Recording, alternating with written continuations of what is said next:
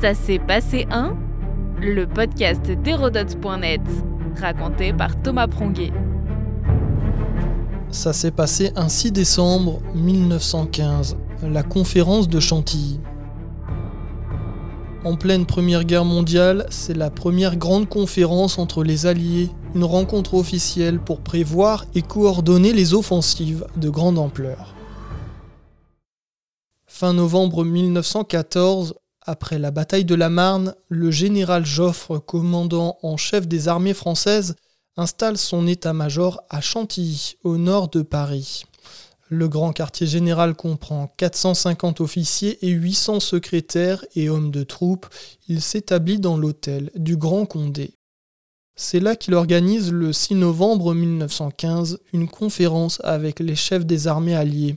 Sont présents le maréchal French, oui ce n'est pas une blague, commandant du corps expéditionnaire britannique, le lieutenant général Murray, chef de l'état-major général britannique, le général Gilinski du côté russe, mais aussi les états-majors français, italiens ou belges.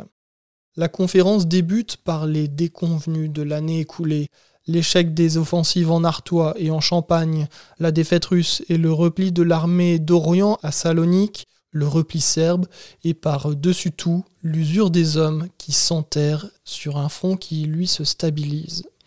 Les généraux savent dès lors que la guerre va durer et s'installer dans le temps comme une guerre d'usure. À Chantilly, on élabore une planification des attaques au plan européen. Les militaires lanceront dorénavant des offensives simultanées sur l'ensemble des fronts afin de déstabiliser les puissances centrales. De plus, l'arme économique va être utilisée et un blocus créé autour des empires centraux dans le but de les affaiblir.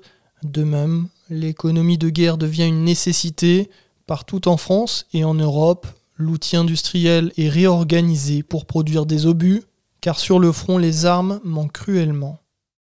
La conférence se termine le 8 novembre, elle marque vraiment un changement de paradigme dans la conduite du conflit.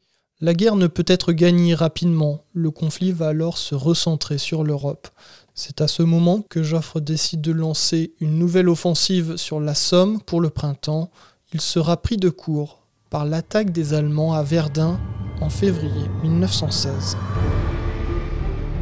Notre podcast historique vous plaît? N'hésitez pas à lui laisser une note et un commentaire ou à en parler autour de vous. Et puis pour en apprendre plus sur l'histoire, rendez-vous sur hérodote.net.